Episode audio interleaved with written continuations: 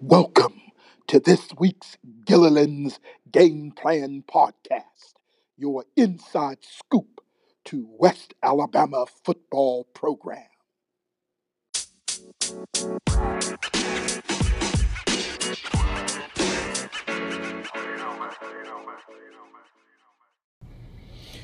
What an exciting weekend this past weekend was for UWA football down in Melbourne, Florida.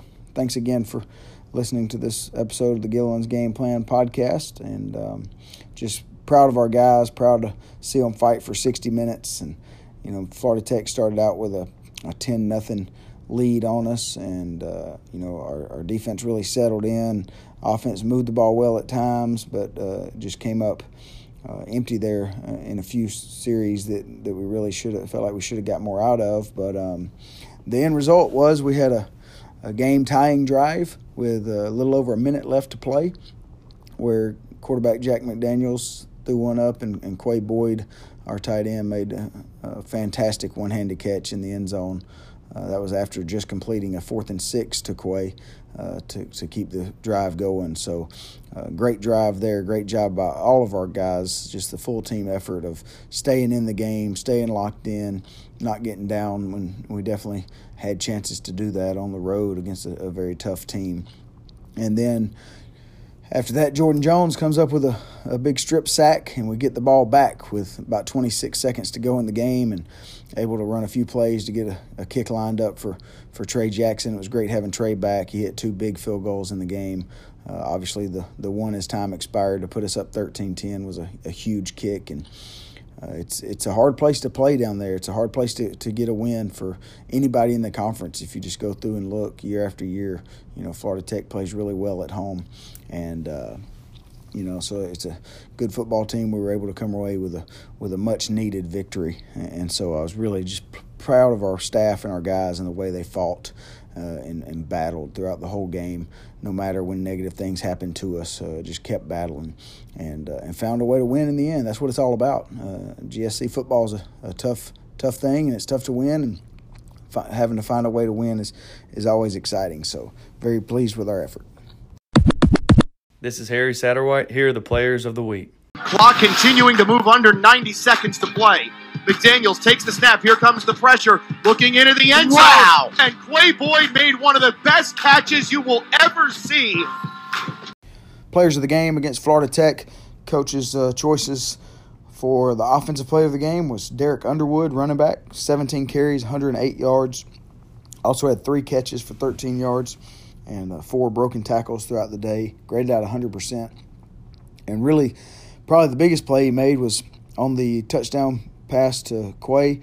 He picked up a, a blitzing linebacker that w- would have been right in the face of, of the quarterback and allowed that play to, to happen and, and allowed Jack to get the ball off. So uh, Derek played really, really well and uh, excited about about his play. So he gets the Offensive Player of the, of the Game award.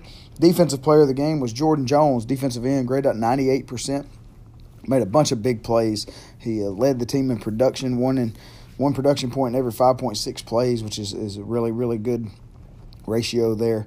Had two tackles, four assists, an assisted TFL, and a sack. Uh, the sack being the uh, strip sack that put us in position to, to get the field goal to win the game. So, a huge play. That sack also made him, uh, that was his 40th tackle for loss over his career, which put him in the top 10 in the Gulf South Conference all time career TFLs. So that's a huge accomplishment for him. He's had a great career here and I'm really excited to, to see him have that type of prolonged success throughout his career here. Uh, he's been a constant mainstay in the backfield of our opponents. So uh, it's been, been fun to watch. Then special teams player of the week. Uh, none other than Trey Jackson, our field goal kicker, was one for one on point after touchdowns and two for two on field goals with the game winner great to have him back. Just all that he's battled through, uh, having a, a muscle injury in his leg earlier in the year that kept him out of several games, and just how frustrating that was for him as a graduate transfer senior. Uh, you know, and, and, to have to sit back and, and watch some of the struggles that that led to, and just so excited to see him come in and and get right back to form and and hit both of those really really big field goals throughout the game. So it was uh, it was fun to see him have that type of success coming back in. So excited to see him be the special teams player of the week this week.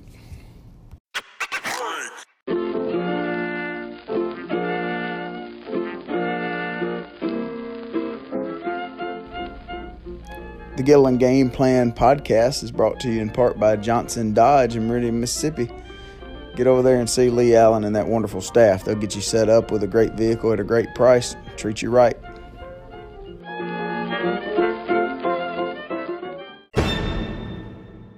This is running backs coach Will Furlong looking ahead to this week's matchup.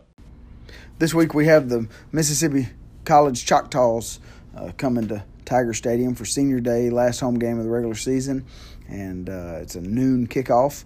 Mississippi College is a much improved team. Uh, you know, over the last several years, you've just been able to see that program getting back on track and uh, slowly getting its funding back and everything back situated. Coach Bland does a good job there.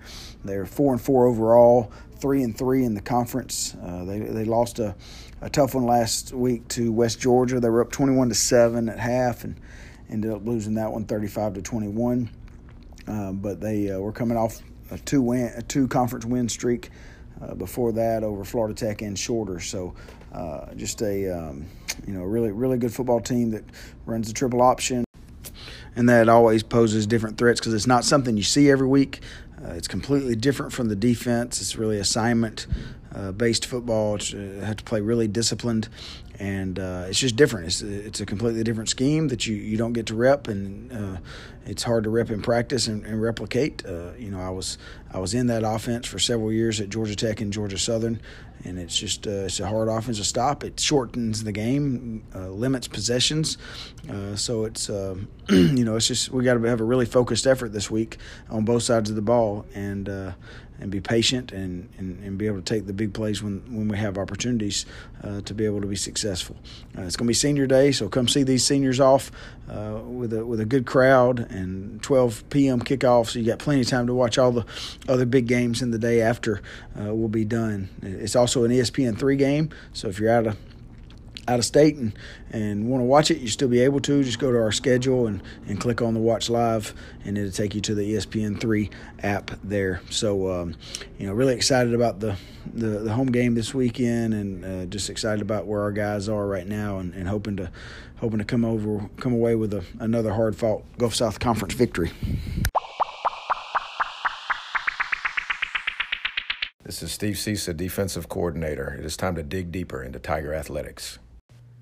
All right, now digging deeper into Tiger Athletics. Got a special guest on for this week's episode, Robert Upchurch. He's the director of human resources here at the university, among many different hats that he wears. But uh, today we'll talk more about his play-by-play calling for the the UWA Tigers. I guess that'd make you the voice of the Tigers. I guess by default it does.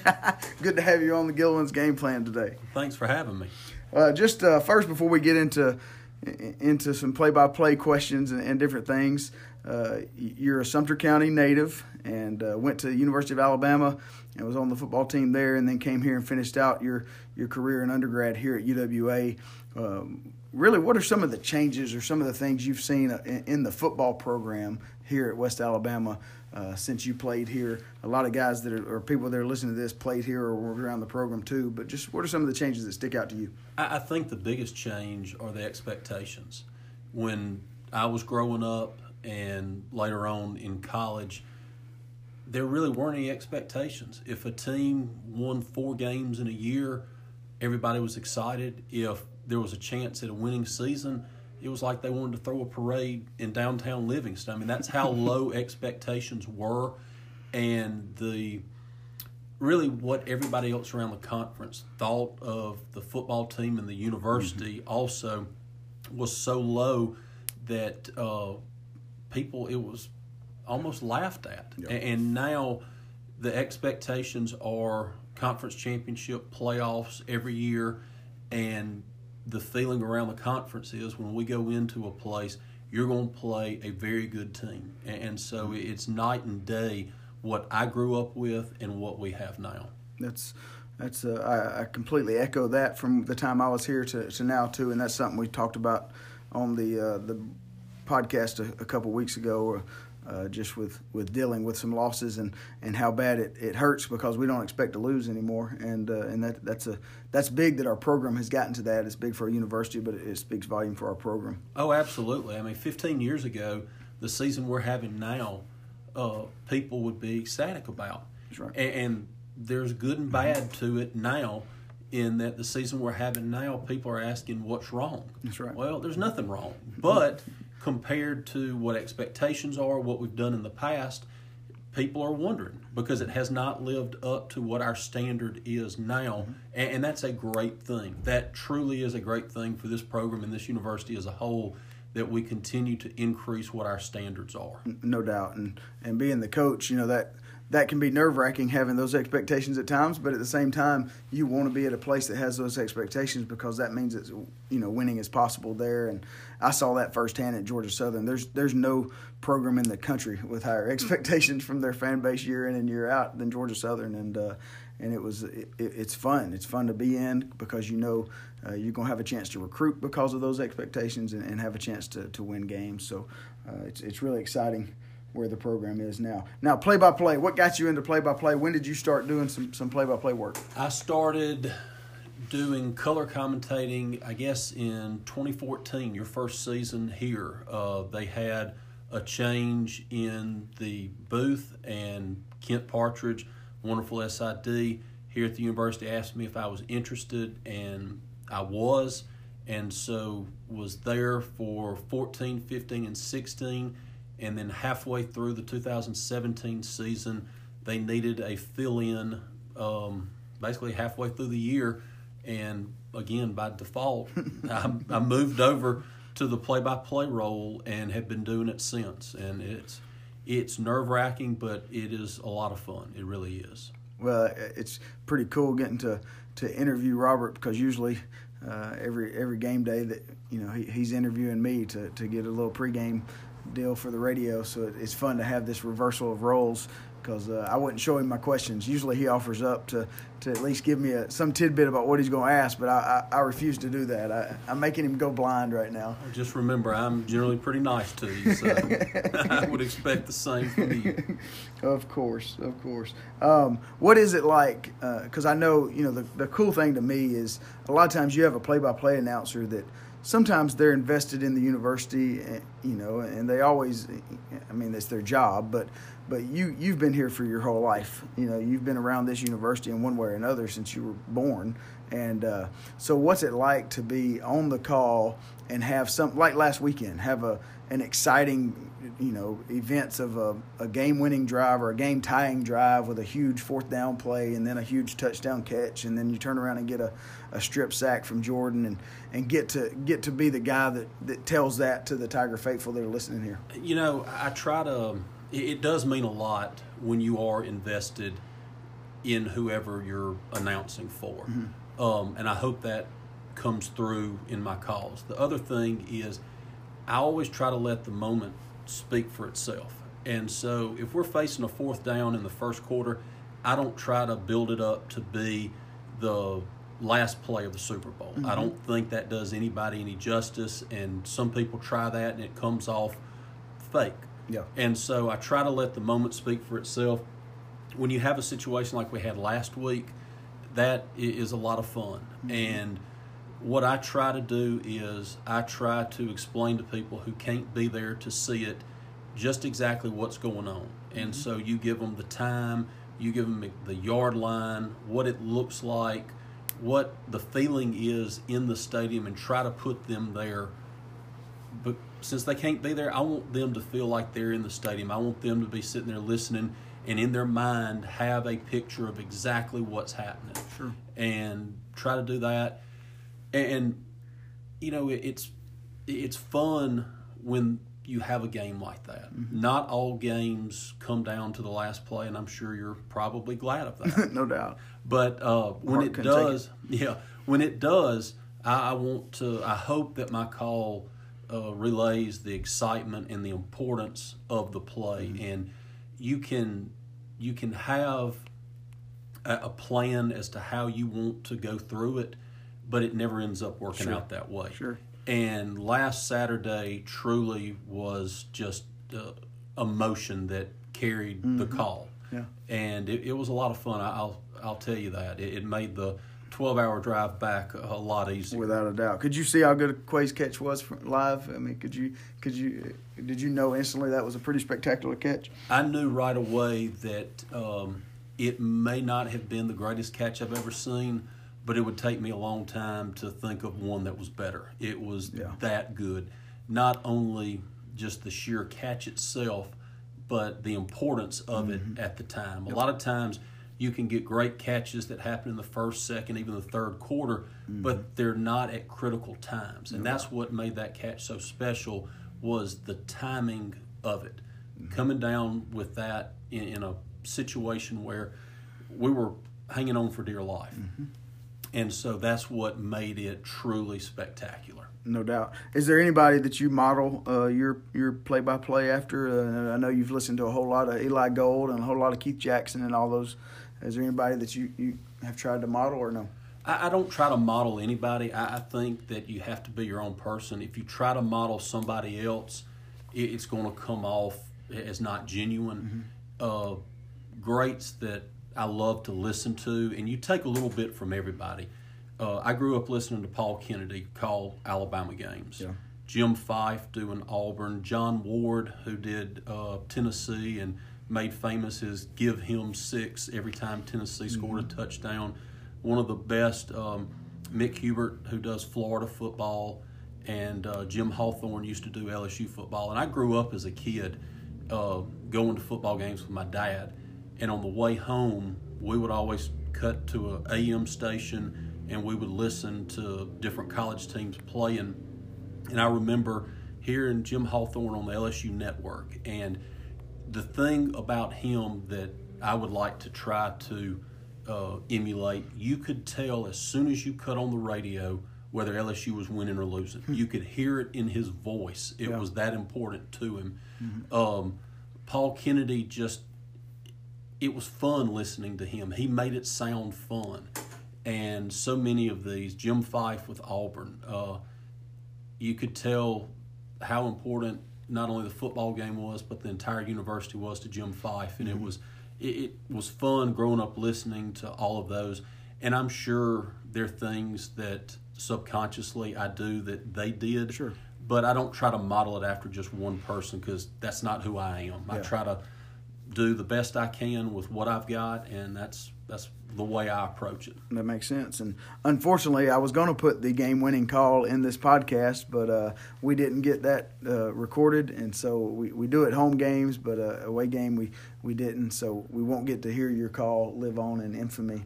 Uh, and I know that's upsetting to you because I know you thought it Well, since good. it's lost forever, I can tell you that it was the greatest call ever.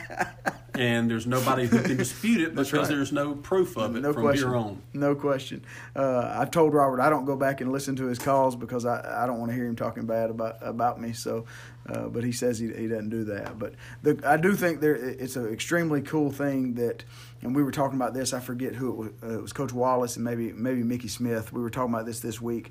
You know, used to to to listen on the radio, you'd have to be on the station and to listen at 104.9 here in town, you'd have to be pretty close to the station uh, to be able to get it. But we're pretty fortunate now that we can download an app or we can go to the website and from anywhere in the country and listen to you and Will call the game.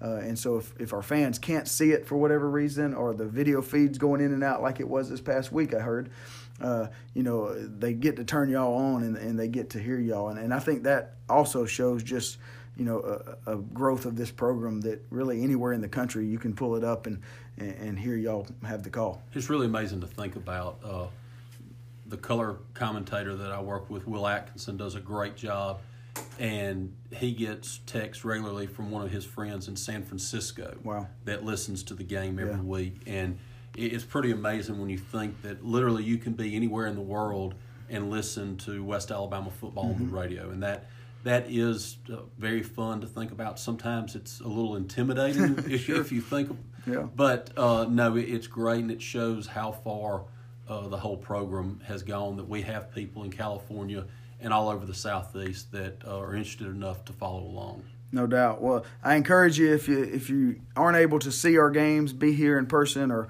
or pull them up on the live stream. If you pull up the live stream from our home games, you'll hear Will and, and Robert on the call. But uh, but if that option is not available, you have an option on your phone or on your computer to to listen to their call for every home game, uh, every game period because these guys travel just like we do. Uh, they they went and drove the the 12 hour drive to Melbourne, Florida last week, and then turned around and drove right back home after the game. So uh, they put in a lot of work and, and, a lot of effort into to giving the call out to you guys, and uh, and it means a lot to me. I'm I'm very thankful to have not just guys that put a lot of effort into it, but guys that it really means something to uh, with this university and this program. So it's it's a huge benefit we have as a program.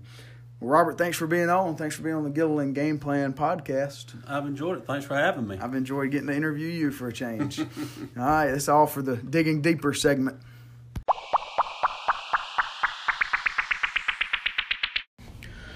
On a bit of a personal note, this uh, this week we we had the team vote on permanent team captains for the 2019 team, and uh, they picked for the first time ever uh, had five guys that were chosen that you know really had pretty equal numbers of votes. So you know usually we we like to have three captains uh, for for each team, but uh, you know I felt like these guys were deserving. I felt like their teammates wanted them to be captains by the way they voted, and so um, you know we went ahead and and are going to have five permanent team captains for the 2019 team. On offense, Quay Boyd, uh, tight end. Um, was a, is a two time captain now. Um, and uh, he, he was one of the offensive captains in Carl Dyer, uh, center. Uh, started over 45 games in a row uh, here at the center position. Um, was uh, the other offensive captain, and then defensively, Jordan Jones at the defensive end bandit position, which we talked about earlier as a player of the game, who uh, just got in the top 10 of the conference all-time tackles for loss category. So uh, has been a, a, really good player for us uh, for uh, all of his time here. Uh, and then Tavares Hutchinson um, out of McAdory, safety, defensive back, uh, was also voted as a captain for the defensive side of the ball. And then Zach Gaines, punter who, uh, in my opinion, is one of the best punter, if not the best punter in the nation. Uh, obviously, had to take on a lot of extra duties this year at different points, and, and that mixed with uh, some some short field punts to down the ball inside the, the five yard line has has brought his average down some. But uh, he will finish here with the the best punting average in, in school history and, and well deserved that. He's a he's a very big weapon and has been for us for four years. So really pleased with all five of those guys. You know, four of those guys came out of high school and have been here four or five years. And then you got uh, Quay Boyd, who's been here for three. So those guys have been mainstays in the program for several years and, and really been great leaders for us and, and have seen a lot of victories won uh, over their time here, uh, more so than, than any other four or five uh, year class uh, can say. So I'm excited for those guys and, and well deserving of their permanent team captain uh, awards.